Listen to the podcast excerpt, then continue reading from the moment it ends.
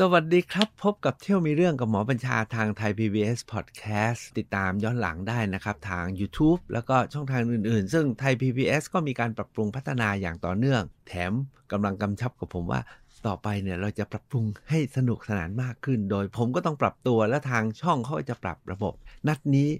ผมขอพามาที่เมืองนครอีกสักครั้งหนึ่ง เพราะว่ามีคนเรียกร้องครับ อยากจะชวนมาถามกันว่า ตรงไหนแน่นะ รอยพระเจ้าตากที่เมืองนคร เที่ยวมีเรื่องกับหมอบัญชา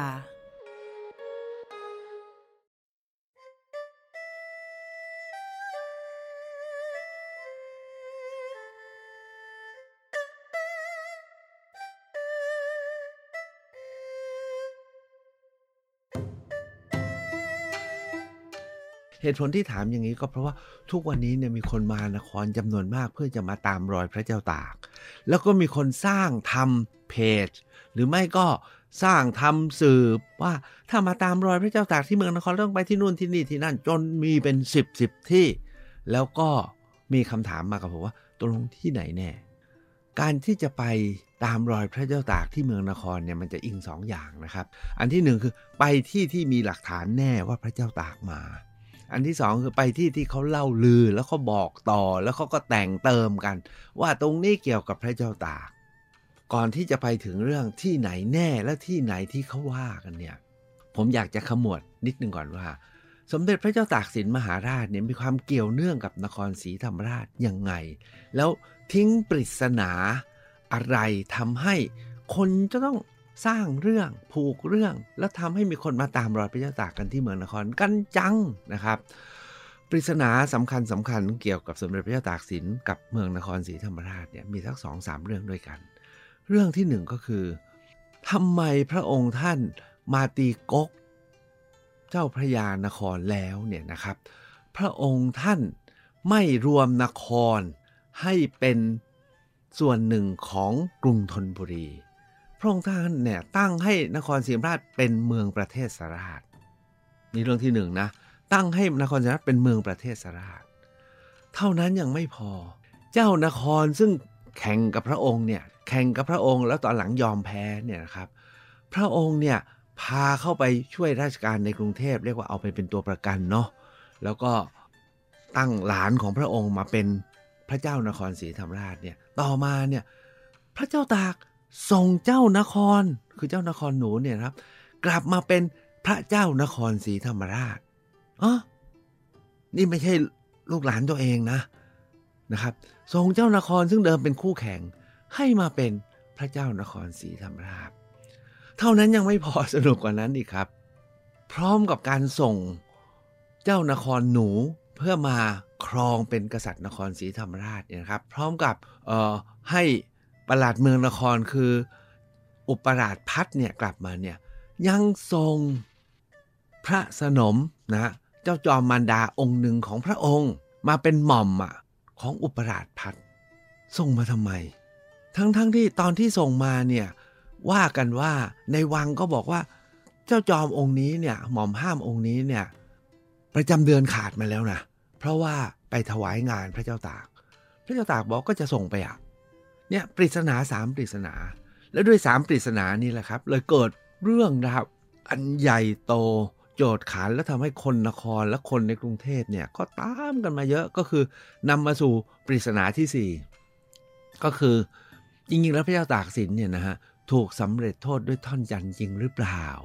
รัชกาลที่หนึ่งเนี่ยไม่ได้สำเร็จโทษพระองค์หรอกเพราะเป็นก็เคยเคยเป็นสหายร่วมรบกันมาก่อน และที่สำคัญก็คือเคย รับใช้นะครับเป็นเจ้าพระยามหากษัตริย์ศึก ถวายงานพระเจ้าตากสินมหาราชมาก่อน แล้วที่สำคัญเนี่ยดองกันนะครับ พระเจ้าตากสินพระเจ้าตากนะครับกับพระเจ้าพระยามหากษัตริย์ศึกหรือวังหน้าคือมหาสุรสิงหนาถเนี่ยดองกันไปหมดเลยนะครับ คือธิดาเนี่ยถวายกันไปถวายกันมา เรียกว่าดองกันหลายชั้นเหลือเกินเขาก็ว่ากันว่า ทั้ง รัชกาลที่หนึ่งกับวังหน้าเนี่ยไม่ได้กล้าที่จะสำเร็จโทษเจ้าตากหรอก แต่ให้คนอื่นนะครับเข้าไปอยู่ในกระสอบแล้วทุบด้วยท่อนจันทร์ส่วนพระเจ้าตากเนี่ยทรงให้ผนวดเสียแล้วก็ส่งอย่างลับๆมาอยู่ที่เมืองนคร และพระเจ้าตากสินเนี่ยมาอยู่ในเมืองนครในการอารักขาของเจ้านครไงที่เจ้าตากส่งมาตะกี้นี้ใช่ไหมครับทั้งเจ้านครทั้งอุปราชพัฒนะครับ แล้วทั้ง เจ้าจอม แล้วก็ทั้งพระโอรสรับนะครับ ก็มาดูแลเจ้าตากจนสวรรคตที่เมืองนคร แล้วก็มีการผูกเรื่องว่าโอ้สวรรคตที่นั่น เอาพระอัฐิไปไว้ที่นู่นที่นี่ที่นั่น แล้วคนก็มาตามรอยกันทุกวันนี้แหละครับ อันนี้เป็น3บวกหนึ่งปริศนาของเจ้าตากที่ พระองค์ท่านผูกไว้เองนะครับสามอันเนี่ยพระองค์ท่านผูกไว้เอง แต่อันที่4เนี่ยคนเอามาผูกกันต่อ ทั้ง3บวกหนึ่งเรื่องเนี่ยผมขอทบทวนทุกท่านให้ย้อนกลับไปตอนที่เสียกรุงก่อนนะครับ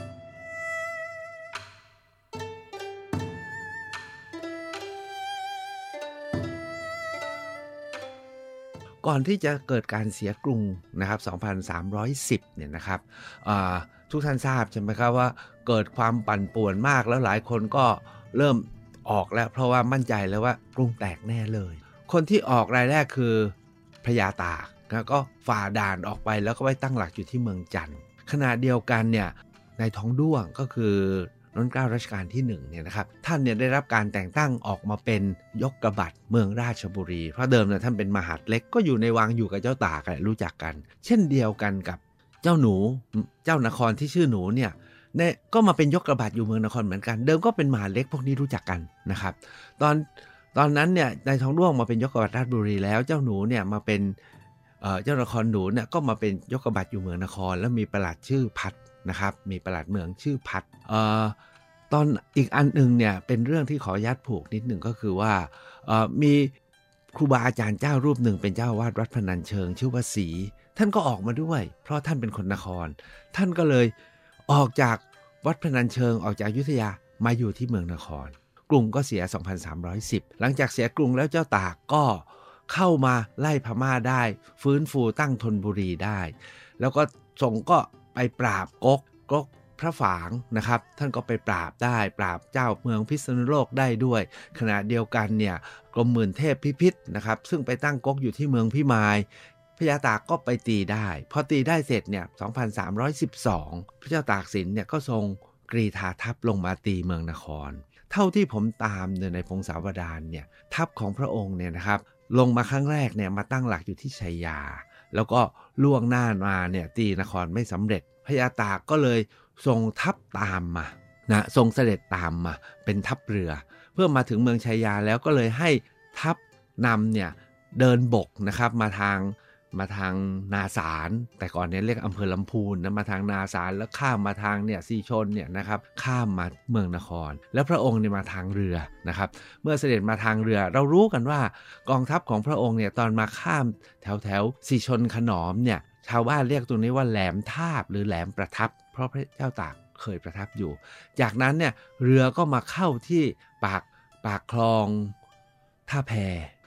เรือเข้าที่ปากคลองท่าแพแล้วพระองค์ก็ยกทัพเข้ามา พอยกทัพเข้ามาใกล้ๆเนี่ยเจ้านครหนูกับเจ้าพัดเนี่ยนะครับซึ่งเป็นประหลัดเมืองเนี่ยตอนนั้นเนี่ยเจ้านครหนูกับพัดเนี่ยเป็นแค่ก็เป็นกษัตริย์เหมือนกันเพราะตั้งตัวเป็นกษัตริย์แล้วไงใช่ไหมครับเจ้าพัดกับอุปราชเจ้าหนูกับอุปราชเนี่ยก็เป็นกษัตริย์เมืองกษัตริย์ของก๊กเมืองนคร ก็รู้ว่าแพ้แน่แล้วก็เลยหนีไปที่เมืองพัทลุงพอหนีไปพัทลุงก็ วกไปที่สงขลา จากนั้นก็หนีต่อ เพราะโอ้สงสัยมีทัพตามมาไล่มาสุดท้ายก็หนีไปอยู่เมืองปัตตานีพญาพัทลุงพญาสงขลาเนี่ยก็ส่งหนังสือไปหวานล้อม เจ้าหนูกับเจ้าเมืองปัตตานีว่า เดี๋ยวจะมีเรื่องกับ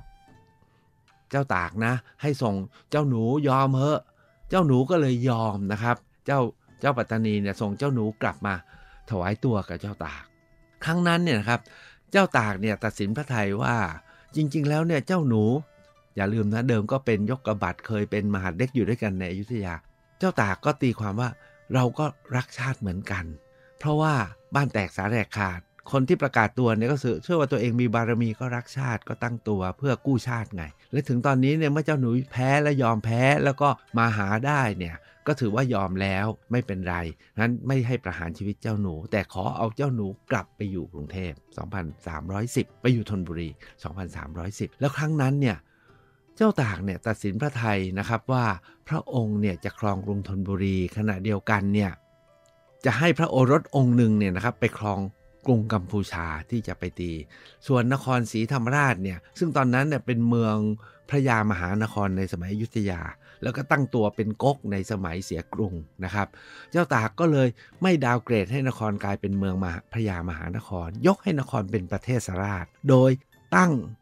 ระเจ้าหลานเธอเจ้านาราสุริยวงศ์เนี่ยมาเป็นกษัตริย์ปกครองนคร ส่วนเจ้าหนูนะครับซึ่งยอมแพ้เนี่ยกับเจ้าพัดเนี่ยก็พาเข้าไปอยู่ในธนบุรีนะครับไปถวายงานเป็นรับใช้ อันนั้นเรื่องที่หนึ่งหลายคนก็ตีความเอ๊ะการที่ตั้งเมืองนครเนี่ยหรือพระองค์ทรงเตรียมการบางอย่างว่าพม่าอาจจะมาตีธนบุรีแตก ท่านก็ยังมีประเทศอีก 2 ประเทศอยู่นะคือประเทศกัมพูชา และประเทศนครศรีธรรมราชเป็นหลักไว้ เพราะตอนนั้นเราก็ไม่รู้นะ อย่าลืมว่ากองทัพพม่าก็ยังแข็งแกร่ง ในสมัยรอหนึ่งก็ยังยกศึกก้าวทัพมาเลย เราไม่รู้จะแพ้อีกหรือเปล่า เจ้าตากก็ตั้งเรียกว่าตั้งไว้ 3 ประเทศอะนะครับ ถ้าจะเกิดอะไรก็ยังมีอีกสักประเทศหนึ่งอยู่ มีอีก 2 ประเทศยันอยู่นะครับ เพื่อเป็นฐานไว้นะครับ นั่นคือปริศนาที่หนึ่งแต่ปริศนาที่สองเนี่ยที่ยิ่งกว่านั้นก็คือว่า เมื่อเจ้าตากพาเจ้าหนูกับเจ้าพัดไปอยู่ในกรุงเนี่ยนะครับ ต่อมาเนี่ยในพศ 2319 ก็ไปอยู่เพียง 7 ปี เจ้านราสิริยวงศ์เนี่ยนะครับ สิ้นพระชนนะครับ ก็เป็นกษัตริย์เมืองนครสิ้นพระชน เจ้าตากเนี่ยครับ ตัดสินพระทัยส่งเจ้าหนูเนี่ยนะครับ ให้กลับมาเป็นพระเจ้านครศรีธรรมราช แล้วก็ท่านพัดเนี่ยนะครับ ก็ให้มาเป็นอุปราชของเมืองนคร คู่กับเจ้าตาก ตอนนี้ผมต้องเล่านิดหนึ่งแล้วว่า เจ้าพญานครหนูหรือกษัตริย์ พระเจ้านครหนูเนี่ยนะครับ ท่านเนี่ยมีลูกสาวหลายคน ลูกสาวคนโตเนี่ยนะครับ ชื่อว่าชื่อว่านวลนะครับ ลูกสาวคนโตชื่อว่านวลเนี่ยตั้งแต่สมัยอยุธยาแล้วนะครับ ก็ยกให้เป็นภริยาของเจ้าพัดคือประหลัดพัดซึ่งต่อมาก็เป็นอุปราชพัดส่วนพอเจ้าหนูเนี่ยเข้าไปอยู่ธนบุรี ก็เลยยกลูกสาวคนที่สองให้กับเจ้าตาก ชื่อว่าฉิม เจ้าหนูยังมีลูกสาวอีกสองคน ชื่อว่า ยวนกับชื่อว่าปราง ข่าวว่ากันว่า ยวนกับปรางเนี่ยก็สวยไม่แพ้กันสำหรับปรางนั้นสวยมากๆ มีเจ้าพระยาคนหนึ่งหมายปอง แม่ปรางก็เลยทำเรื่องมาสู่ขอ เจ้าตากถึงกับเคืองฮะเคืองบอกว่านี่เป็นตั้งเจ้าพระยาเป็นแม่ทัพนะ มีความดีความชอบนะ แต่มาสู่ขอปราง เจ้าตากว่านี่จะเทียบตัวเอง เพราะว่าตอนนั้นเนี่ย ชิมเนี่ยนะครับเจ้าหนูเนี่ยถวายเจ้าตาก ส่วนยวนกับปรางเนี่ยตามไปอยู่กับชิมที่ในวัง แล้วก็เจ้าพระยาองค์เนี้ยมาขอปรางเพื่อจะแต่งงาน เจ้าตากบอกว่านี่จะมาคิดเทียบเป็นคู่เขยกับพระเจ้าแผ่นดินนะเจ้าตากเคือง ถามว่าเคืองจริงเรื่องนั้นหรือว่าเคืองอื่น เพราะเขาว่ากันว่าปรางนี่สวย แล้วความมาแตกครับตอนนี้ ปรากฏว่าหม่อมนวลเนี่ยนะครับซึ่งเป็นภรรยาของเจ้าพัดเนี่ยตาย แล้วเจ้าพัดเนี่ยไปช่วยราชการสงครามของเจ้าตาก หลายครั้ง มีความดีความชอบ เจ้าตากก็รู้ว่าเจ้าพัดตอนนั้นก็เป็นคู่เขยใช่ไหมเพราะว่านวลก็เป็นลูกเจ้าหนูนะครับ ฉิมก็เป็นลูกเจ้าตาก และที่สำคัญก็คือฉิมเนี่ยเป็นสนมเอกของเจ้าตากเรียกว่าเจ้าตากชอบอะนะครับเป็นสนมเอกของเจ้าตาก แถมมีน้องสาวสวยด้วยนะครับ พอนวลตายเนี่ยนะครับเจ้าตากก็บอกกับเจ้าพัดว่า ถ้าไปการศึกสงครามครั้งนี้มีความดีความชอบจะหาเมียให้ เพราะเมียตาย พอกลับมาชนะศึกเจ้าตากก็เลยยกปรางให้ไง เพราะถือว่าเป็นคู่เขยกันใช่ไหมครับพัดเนี่ยเป็นสามีของลูกสาวคนโตของเจ้าหนู เจ้าตากเนี่ยเป็นเรียกว่ามีชิมก็ลูกสาวคนรองนะครับของเจ้าหนูเป็นเป็นสนมเอก เจ้าตากก็เลยยกเจ้าปรางให้ก็เป็นน้องสาวนะครับของทั้งชิมของทั้งนวลก็มีคนมากระซิบบอกเจ้าตากว่าเออประจำเดือนขาดแล้วนะ เจ้าตาก เคยถวายงานแล้วนะ เจ้าตากบอกว่าก็ตัดไปแล้วว่าให้ต้องให้สุดท้ายเนี่ยปรางเนี่ยก็เลยติดมากับเจ้าหนูและเจ้าพัดเพื่อกลับมานครเมื่อปี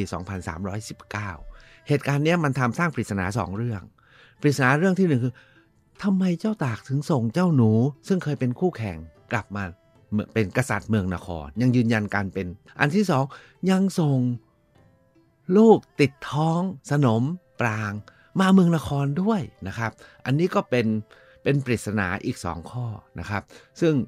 ข้อหนึ่งเนี่ยเขาว่ากันว่าก็ตรงไปตรงมาก็พ่อตานะครับ เพราะเจ้าหนูเนี่ยได้อัปเกรดตัวเองจากการเป็นเฉลยนะครับ จนเป็นพ่อตาแล้วก็ลูกสาวคือฉิมเนี่ยก็กลายเป็นสนมเอกแล้วเนี่ยก็มีความไว้วาง ไว้เนื้อเชื่อใจไว้วางพระราชฤทัยก็เลยตั้งให้เจ้านครเป็นกษัตริย์นคร แล้วให้พัดเนี่ยลงมาเป็นอุปราช แล้วยังให้เจ้าจอมมารดาปรางเนี่ยซึ่งท้องพระโอรสเนี่ยติดมากับเจ้าจอมมารดาปรางมาอยู่กับเจ้าพัดด้วย อันนี้มีสองปริศนา ทั้งหมดนี้นะฮะเกิดขึ้นในปี 2519 แล้วพอ 2500 2319 พอ 2325 ก็เกิดการเปลี่ยนแปลงใช่ไหมครับ ที่เจ้าป่าถูกสำเร็จโทษนะครับ แล้วก็ว่ากันว่าฝ่ายหนึ่งก็เชื่อว่าถูกสำเร็จโทษจบอีกฝ่ายหนึ่ง เชื่อว่าหลบหนีลงมาเมืองนคร เจ้าหนูเนี่ยครองเมืองนครต่อมา พอรัชกาลที่หนึ่งขึ้นครองราชท่านก็บอกว่าเมืองนครเนี่ยไม่จำเป็นต้องเป็นเป็นประเทศแล้ว เพราะว่ากรุงเทพเนี่ยมั่นคงแข็งแรงเพียงพอนั้นก็เลยลดเมืองนครจากประเทศให้มาเป็นเมือง เมืองหัวเมืองเอกนะครับ แล้วก็ให้เจ้าหนูก็เป็นแค่เจ้าเมือง พร้อมกันนั้นเนี่ยพอดีเจ้าหนูสิ้นในปี 252 2327 เจ้าพัดก็ขึ้นมาเป็นเจ้าเมือง ส่วนเจ้าจอมมารดาปรางนั้นเนี่ยเจ้าพัดเนี่ยก็ไม่ได้แตะต้อง เพราะรู้อยู่แล้วว่าติดท้องมา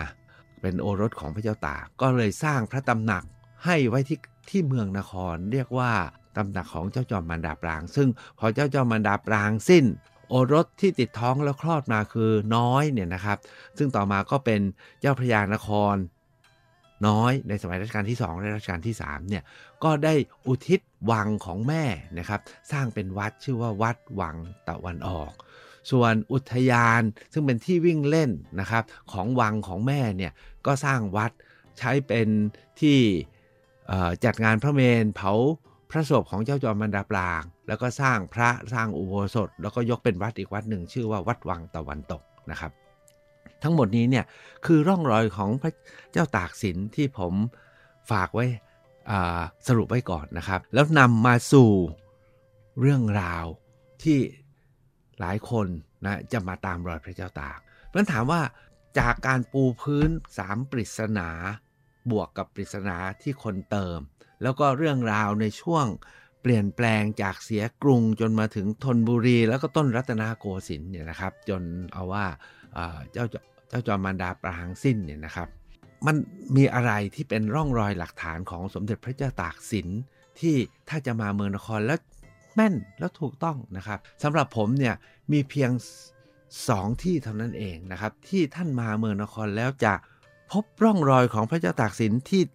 แน่ชัดมีหลักฐานยืนยันรับรอง ที่แน่ชัดหลักที่หนึ่งก็คือว่าที่วัดพระมหาธาตุนะครับ ตอนที่พระเจ้าตากสินมาตีเมืองนครได้เมื่อ 2312 เนี่ยนะครับ จริงๆเนี่ยเมื่อตีได้สำเร็จราบคาบก็เตรียมที่จะเสด็จกลับพระนครกรุงธนบุรีนะครับ แต่พอดีตอนนั้นมันต้องเดินทางด้วยเรือแล้วพายุลมแรง พระองค์ต้องยั้งอยู่เมืองนครอยู่ระยะใหญ่ แล้วเป็นธรรมดาครับ เพื่อที่จะสร้าง เสริมบารมีสร้างศรัทธาของผู้คนเนี่ยพระองค์ก็มาบูรณะพระธาตุนี่แหละครับ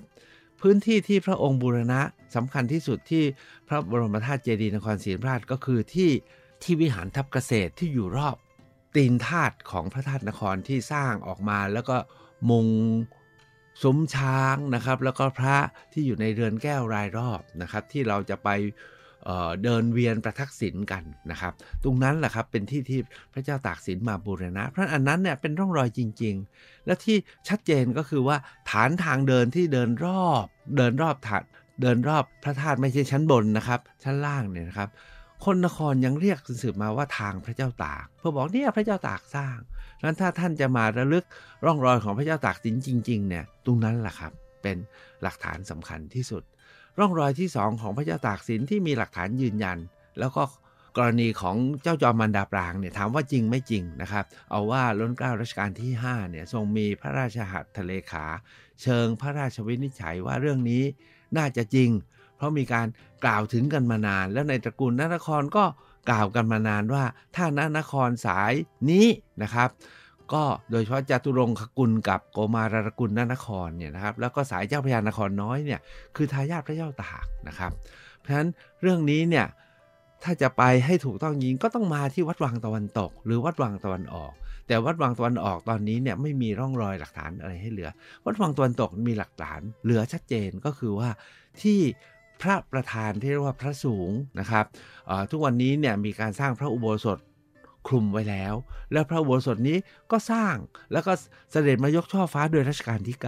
9นะครับ ตรงนั้นแหละครับเป็นจุดที่เจ้าพระยานครน้อยคือ พระโอรสของพระเจ้าตากสินมหาราชเนี่ยใช้เป็นที่ถวายพระเพลิงของเจ้าจอมมารดาปราง แล้วก็สร้างพระสูงคือพระรูปองค์ใหญ่เป็นอนุสรณ์ถึงแม่นั้นถ้าหากว่าท่านมาที่นี่เนี่ยจะได้สองเรื่องเลยครับ จะได้ทั้งระลึกถึงพระเจ้าตาก ลึกถึง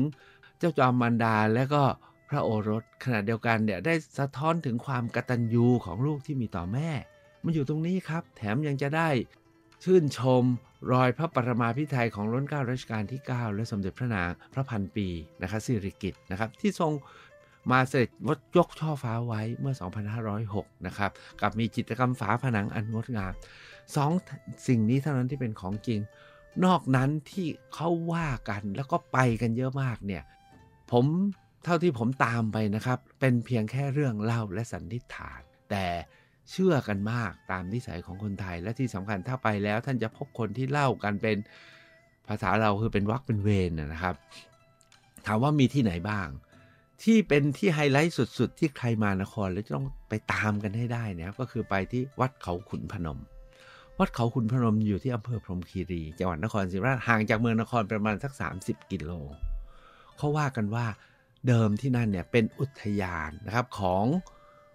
คนในวังเมืองนครนะครับ โดยเฉพาะอย่างยิ่งเนี่ยในสมัยยุทธยาจนถึงต้นรัตนโกสินทร์เนี่ยก็จะเสด็จไปเที่ยวน้ำตกไปเที่ยวห้วยแล้วไปเที่ยวถ้ำแล้วตรงนั้นเนี่ยมีถ้ำอยู่ถ้ำหนึ่งนะครับ มันมีเรื่องราวเล่าชัดเจนว่าพระยาตรังเนี่ยเคย พาโอรสของเจ้านครเนี่ยไปพลอดรักกันที่นั่น แล้วความแตกก็เลยเป็นเรื่องคล้ายๆกับสีปราดอย่างนั้นนะครับ แต่ที่วัดเขาคุณพนมที่เกิดเป็นเรื่องเป็นราวแล้วกล่าวขานว่าเป็นที่ประทับของพระภิกษุ สมเด็จพระเจ้าตากสินมหาราชเนี่ยเนื่องจากเนื่องจากอันที่หนึ่งก็คือ วัดนี้เนี่ยมีโบสถ์มหาอุดคำว่าโบสถ์มหาอุดก็เป็นโบสถ์เล็กๆ ก็ไม่ได้เป็นโบสถ์ที่มีศักและสีอะไรมากนักเป็นโบสถ์เล็กๆนะครับ ไว้สำหรับวิปัสสนากรรมฐานหรือไว้ ปลูกเสกทำเรื่องเครื่องรางของขลัง แต่อันที่สองเนี่ยวัดนี้มีถ้ำครับ มีถ้ำสองถ้ำถ้ำหนึ่งเนี่ยอยู่ข้างบนต้องขึ้นบันไดขึ้นไป พอขึ้นไปถึงถ้ำข้างบนเนี่ยมีการสร้างเป็นกำแพงแล้วเหมือนก็มีประตูเมือง แล้วมีการประดับกระเบื้อง แล้วมีปูนปั้นอยู่นิดๆหน่อยๆซึ่งก็ไม่ได้ยิ่งใหญ่อลังการมาก แต่หลายคนบอกโอ้ขนาดนี้เนี่ยเป็นต้องเป็น เป็นอะไรของเจ้าเมืองแหละเป็นถ้ำของเจ้าเมืองอะว่างั้นนะถ้ำระดับเจ้าแหละ เท่านั้นยังไม่พอครับ ข้างใต้ลงไปเนี่ย มีโถงถ้ำใหญ่มาก ใหญ่แบบที่ว่ามีคนบอกว่าโอ้นี่มันท้องพระโรงแล้วก็ล่าสุดนะครับราวสองตอนผมเด็ก ๆ 2505 ก็บอกว่ามีการขุดเจอพระอบใส่อัฐิ แล้วนี่ของพระเจ้าตากแน่เลยนะครับ ก็เนี่ยโจทย์ขาโจทย์ขานกันไป ผมเนี่ยเคยไปตั้งแต่ตอนเด็กอายุไม่สิบขวบ ก็ไปตามดูครับ ปรากฏว่าพระอบหรือโกดที่บอกว่าใส่อัฐิพระเจ้าตากเป็นทองเหลืองครับ ซึ่งผมไม่เชื่อละนะครับ แล้วหลักฐานที่เห็นอยู่มันไม่ไม่หนานแน่นพอแม้จะทุกวันนี้เนี่ยมีการสร้างเป็นพระราชานุสาวรีมีสร้างศาลพระเจ้าตากมีคนอธิบายเรื่องราวมากมาย แล้วกลายเป็นเมืองพระเจ้าตากสินแล้วเนี่ย ในความเห็นของผมเนี่ยยังไม่มีหลักฐานรองรับที่ชัดเจน จุดที่2นะครับที่มีการกล่าวขานมากเนี่ยนะครับก็คือที่เก๋งจีนพระเจ้าตากที่วัดประดู่ขึ้นตอนนี้กรมศิลปากรขึ้นป้ายเลยว่าเก๋งจีนพระเจ้าตากสินนะครับอยู่ที่วัดประดู่อันนี้ก็เป็นปัญหามาก เพราะว่าแต่ไหนแต่ไรมาเรารู้กันว่าตรงนี้คือเก๋งจีนใส่อัฐิของเจ้าพัด เจ้าพัดเนี่ยก็เคยเป็นอุปราชใช่ไหมครับ แล้วเป็น เก๋งจีนใส่อัฐิของเจ้าพัด แล้วหลักฐานในของเจ้าพระยาบดินเดชานุชิตแย้มบุญนาค ซึ่งเป็นทายาทสายตรงนะครับ แล้วบอกว่าเจ้าจอมมารดา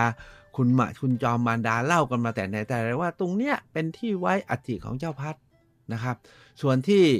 เก๋งจีนวัดแจ้งนะครับ ที่เรียกกันว่าตึกกษัตริย์เนี่ยก็ชัดเจนนะครับ ว่าเป็นที่ไว้อัฐิของเจ้านครหนู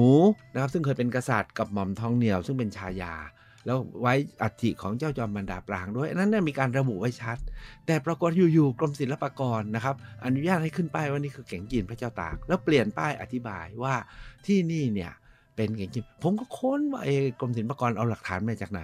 กรมศิลปากรบอกว่าเอาหลักฐานมาจากคนเฒ่าคนแก่ และได้ถามนักวิชาการของตระกูลนานคร ซึ่งนักวิชาการไหนอะ เพราะเจ้าพญาบดินนะซึ่งเป็นต้นเขาในสมัยรัชกาลที่ 5 รัชกาลที่6ท่านเขียนไว้อย่างนั้น แล้วใครจะไปแก้ ใครจะไปอธิบายอะไรเพิ่ม อันนี้ผมว่าเชื่อไม่ได้ แล้วก็ไม่เข้าใจกรมศิลปากรที่พูดตรงไปตรงมานะครับ ว่าทำอย่างนี้ไปได้ยังไง อันที่3เนี่ยที่มีคนเชื่อมากแล้วก็ขึ้นป้ายกันใหญ่โตก็คือว่าที่ที่เจดีศิลาที่หน้าวิหารธรรมศาลาในวัดพระธาตุเจดีศิลานี้เนี่ยเป็นเจดีศิลา ที่ก็แปลกจริง ผมเองก็ไปมีส่วนในการตั้งข้อสันนิษฐานว่าเจดีศิลานี้ทำไมมาอยู่ที่นอก ระเบียงคดวัดพระธาตุแล้วเป็นเจดีศิลาสมัยต้นรัตนโกสินทร์เพราะเป็นศิลาที่นิยมมากเลยนะ เป็นเครื่องอับเฉาแล้วเอาเข้ามาสมัยรหนึ่งรสองรสามแล้วที่สำคัญคือมีต้นว่าอยู่ 6 ต้น พวกเราก็คุยกันว่า เอ๊หรือเป็นที่ไว้อัฐิคนสำคัญ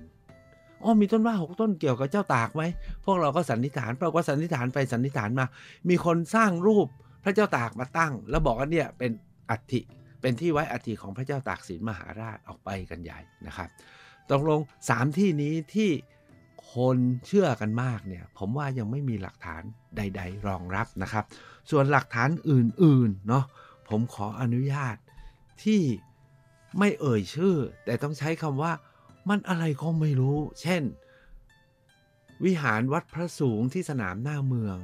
ก็บอกว่าเป็นที่ถวายเพลิงของพระเจ้าตาก เอาที่ไหนมาว่า แต่ก่อนเนี่ยเราบอกว่า ตรงเนี้ยมันเป็นที่นู่นที่นี่ เอาใช่บางคนเนี่ยบอกเป็นที่เผาศพ พวกพม่าที่มารบแล้วก็แพ้แล้วก็ตายนะครับ ด้วยซ้ำไปนะครับ ไม่ได้พูดไปถึงสมเด็จพระเจ้าตากสิน หรือที่วัดคงคาเรียบหรือคลองท่าซัก นะครับ ก็บอกว่าโอ้พระเจ้าตากนะ เอาเรือมาขึ้นทางเนี้ย แล้วก็ทรงจอดซักผ้าที่นี่ แต่บางคนบอกไม่หลวงพ่อทวดซักผ้า ชัดเจนแล้วนะครับเป็นเรื่องเล่า แล้วยังมีอีกอะไรก็ไม่รู้เต็มไปหมด ก็เอาว่า ฟังหูไว้หูนะครับ แต่ที่เชื่อได้จริง ๆนะครับ ที่ใช้คำว่าแน่ชัดเจนก็คือที่ทางพระเจ้าตากใน วิหารทับเกษตรที่พระบรมธาตุเจดีย์กับอันที่สองก็คือที่พระสูงวัดวังตะวันตกนะครับ ในพระอุโบสถวัดวังตะวันตกนี่แน่นอนอ้ออีกอันหนึ่งก็ต้องขออนุญาตครับ มีใครก็ไม่รู้อีกอะเข้ามาที่วัดวังตะวันตกนี่แหละ แล้วก็เจอกุฏิทรงไทยสวยสวยแล้วบอกเลยนี่ตำหนักเจ้าจอมมันดาปราง เพราะตรงนี้เคยเป็นอุทยานที่เจ้าจอมมันดาปรางอยู่ เพราะตรงนี้ต้องเป็นตำหนักเจ้าจอมมันดาปรางผมที่กุ้มใจ ผมเป็นคนบูรณะเองครับเมื่อ2531 ตอนนั้นกำลังจะพัง ผมเนี่ยบูรณะเองหาเงินมาบูรณะกับกรมศิลปากร ออกเงินมากกว่ากรมศิลป์อีกนะครับ มันมีจำหลักชัดอยู่ข้างบนครับว่าเรือนไม้หลังนี้นะครับ ข้าพระเจ้าอาจารย์ย่องกับญาติโยมเนี่ยหาไม้มารวมกันไว้แล้วสร้างเป็นกุฏิเมื่อ 2431 นี่หลังเจ้าจอมมันดาปรางมาอยู่ตั้งร้อยกว่าปี เจ้าจอมมันดาปรางมาอยู่ 2319 อันนี้สร้างเมื่อ 2431 ครับ เขียนไว้ชัดนะครับว่าเป็นกุฏิของสมภารมีใครก็ไม่รู้ทำป้ายมาขึ้นเลยว่านี่คือพระตำหนักเจ้าจอมมันดาปราง ผมต้องไปบอกสมภารบอกท่านท่านท่านเจ้าคุณท่านอาจารย์ ป้ายนี่ยเอาออกเถอะมันไม่ถูก ท่านก็บอกว่า คนอื่นเข้ามาติดไว้ ก็เป็นของคนอื่นไม่กล้าไปแตะ เพราะมันเป็นอธินาทานใช่ไหมผมบอกว่า แต่ถ้าท่านไม่เอาออกเนี่ยเหมือนท่านรับรองและสนับสนุนนะ มันกลายเป็นมูสา เอาออกเถอะครับ ท่านก็เลยเอาออก กุฏิที่วัดวังตะวันตกก็ไม่ใช่ของเจ้าจอมมันดาปราง และไม่เกี่ยวกับเจ้าตากนะครับ ทุกวันนี้พระท่านก็จัดเป็นเป็นพิพิธภัณฑ์ของ พระทันกาชาติ แต่ก็ยังมีห้องห้องหนึ่งนะครับ เป็นห้องที่ระลึกถึงพระเจ้าตากสินและเจ้าจอมมันดาปราง อันนั้นก็เป็นห้องเพียงแต่ห้องหนึ่งของกุฏิไม่ได้บอกว่า อันนี้คือตำหนักเจ้าจอมมันดาปราง เอานะครับ หากท่านใดสงสัยก็ไปพิจารณากันเอาเองกันละกันฟังนี้แล้วนะครับ ไปพิจารณาใคร่ครวญเอาเองว่า จะไปที่ไหน แล้วจะเชื่อหรือไม่ที่ไหนด้วยเหตุผล หลักคิดหลักการอย่างไร พบกันนัดหน้ากับเที่ยวมีเรื่องกับหมอบัญชาที่ไหนค่อยเจอกันสัปดาห์หน้าครับ สวัสดีครับ เที่ยวมีเรื่องกับหมอบัญชา